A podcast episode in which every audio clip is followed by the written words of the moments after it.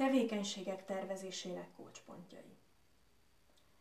Átléptünk az utolsó hétbe, melynek lényege, hogy gyakoroljuk a tematikus napok összeállítását, így az alapegységek, vagyis a tevékenységek tervezését, a több tevékenységből felépülő tevékenységsor felépítését, valamint a program során használható formatív értékelő eszközök készítését.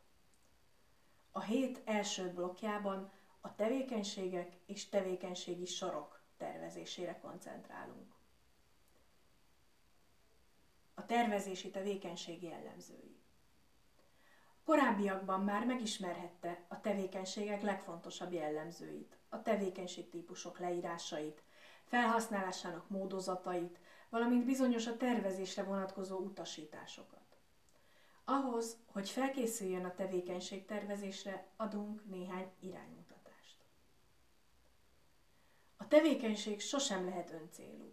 Minden esetben egy szélesebb kontextusban értelmezendő, melynek része az aktuális téma, a tanári motivációk, valamint a konkrét fejlesztési cél, amit a tevékenység szolgál. A leírás tartalmazza a legfontosabb részleteket, de legyen tömör. A tevékenység leírásánál törekedni kell arra, hogy minden más tevékenységtől függetlenül is megállja a helyét. Így lesz valóban önálló tevékenység. Minél általánosabban fogalmazunk, annál több helyen és évfolyamon lehet használni. A téma specifikus elemeket később, a finom hangolás során is érvényesíteni lehet. A részleteknél természetesen ki kell térni az időkeretre, valamint fel kell mérni a szükséges, illetve a rendelkezésre álló erőforrásokat. Végül az értékelés mikéntjéről is előre döntést kell hozni. A tervezés dokumentuma. Az előzőeket is figyelembe véve a tervezés dokumentumainak összeállítása során a tevékenység hat jellemzőjét kell rögzíteni. Ezek megléte a minimális és nélkülözhetetlen feltételei annak, hogy a dokumentumot fel tudjuk használni. A kiemelt jellemzők sorban 1. A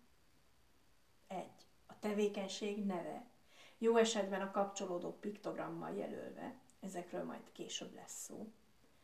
2. A tevékenységre fordítandó idő meghatározása. 3. A tevékenység részletes leírása. 4. Az értékelés formájának rögzítése. És végül 5 a megvalósításhoz szükséges eszközök és más erőforrások felsorolása.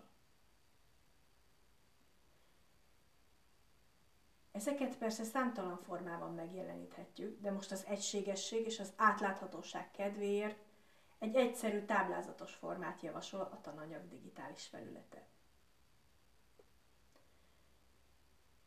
Vizuális jelek használata. Ahogy azt korábban a tevékenység leírások bemutatásánál vagy a mintaprogramokban szereplő példákban is látta, minden tevékenységet egy-egy piktogrammal jelöltünk.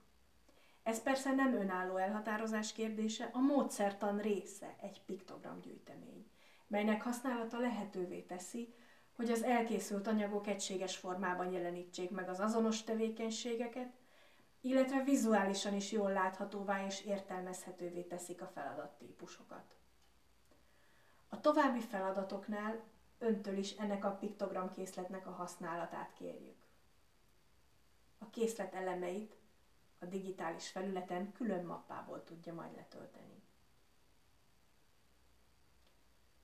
A negyedik hét végén már említettünk egy olyan példát, melyet a digitális felületen részletesen is bemutatunk önnek ezen az oldalon egy táblázatos formában.